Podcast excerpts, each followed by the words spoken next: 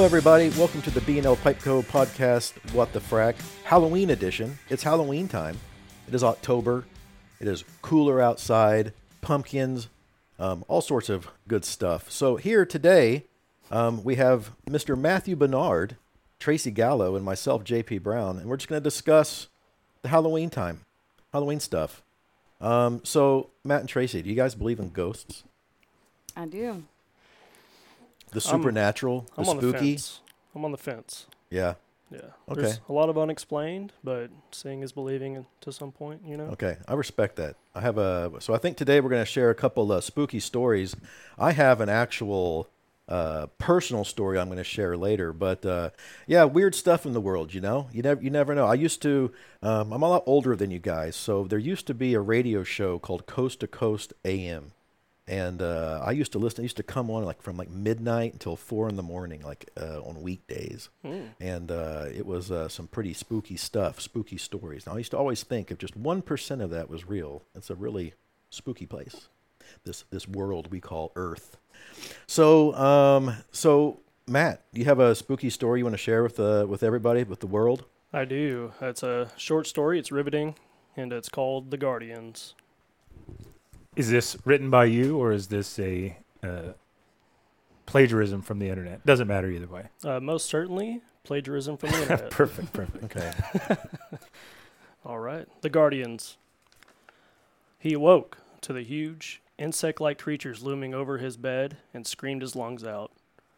They hastily left the room, and he stayed up all night, shaking and wondering if it had been a dream. The next morning, there was a tap on the door. Gathering his courage, he opened it to see one of them gently place a plate filled with fried breakfast on the floor, then retreated to a safe distance. Bewildered, he accepted the gift. The creature shittered excitedly. This happened every day for weeks. At first, he was worried they were fattening him up, but after a particularly greasy breakfast left him clutching his chest from heartburn, they replaced it with fresh fruit. As well as cooking, they poured him hot, steamy baths and even tucked him into bed. It was bizarre. One night, he awoke to gunshots and screaming. He raced downstairs to find a decapitated burglar being devoured by the insects. He was sickened, but disposed of the remains as best he could. He knew they were just trying to protect him. One morning, the creatures wouldn't let him leave his room.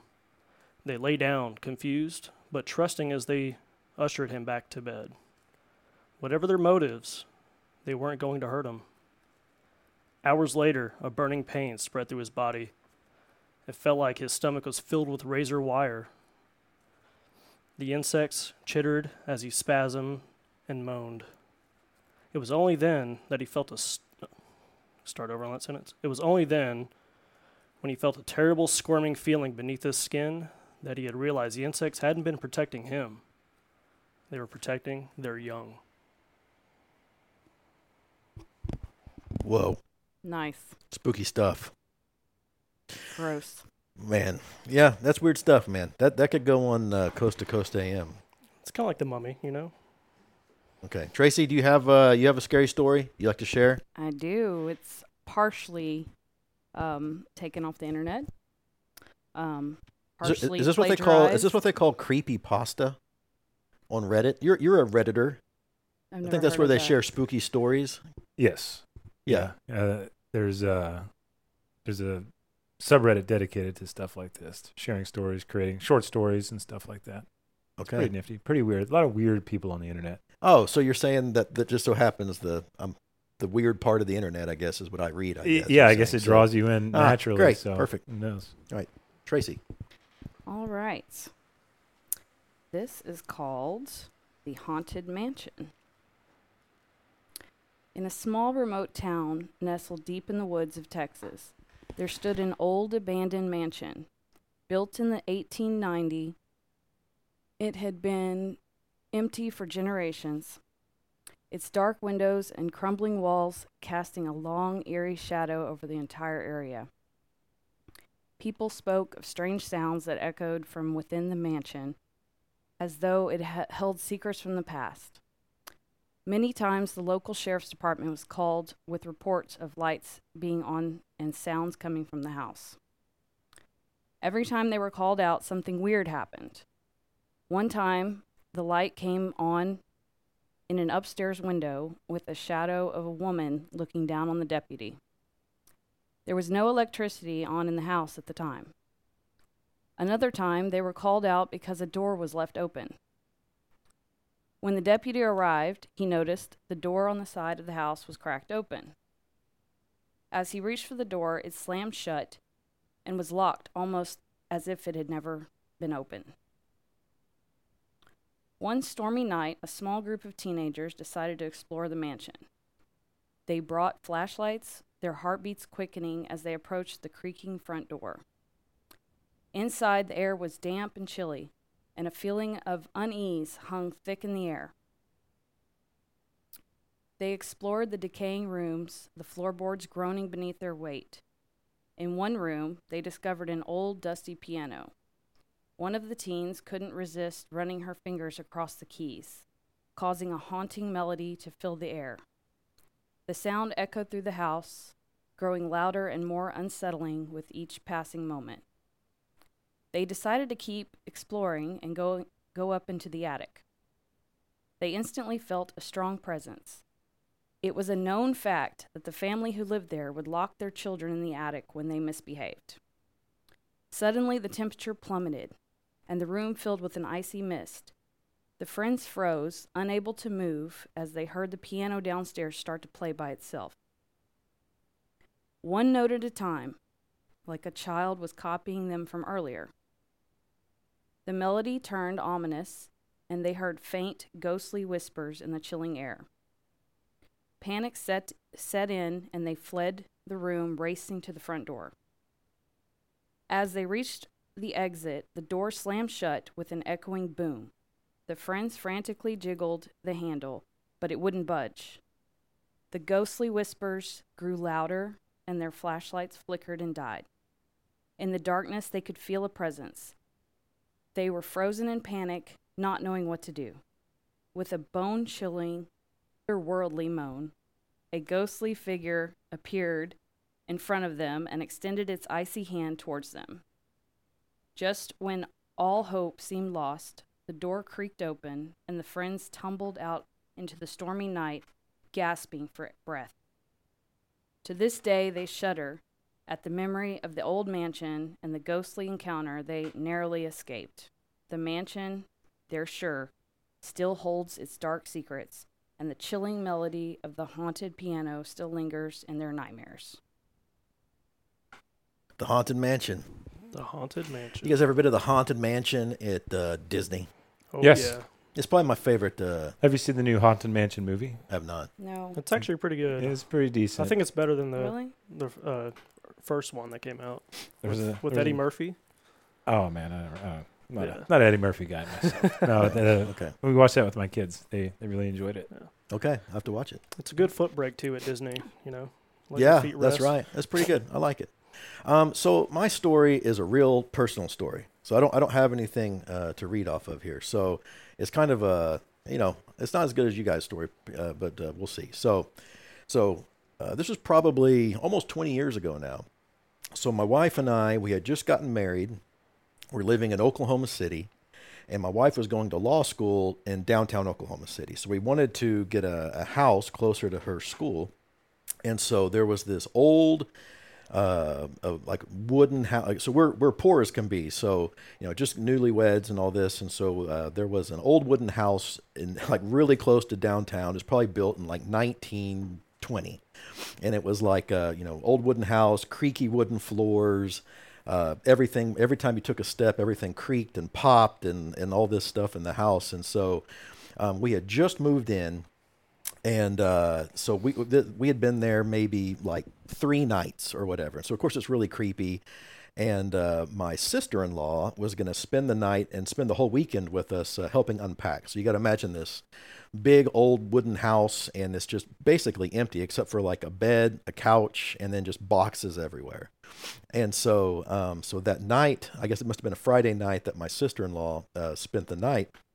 Uh, my wife and I are uh, asleep in bed, and in the middle of the night, there's this huge storm, like huge, like like it's just out of a movie, like absolute downpour, thunder, lightning, like your typical Oklahoma bad weather storm, and the power goes out. Ka-chink. And so it's completely dark, and the only light that's coming in the house is like from the lightning coming through the windows, and so it's really creepy. And uh, then all of a sudden, uh, just a few minutes later, someone is kicking in my back door. I mean, my back door is just kabong, kabong, kabong.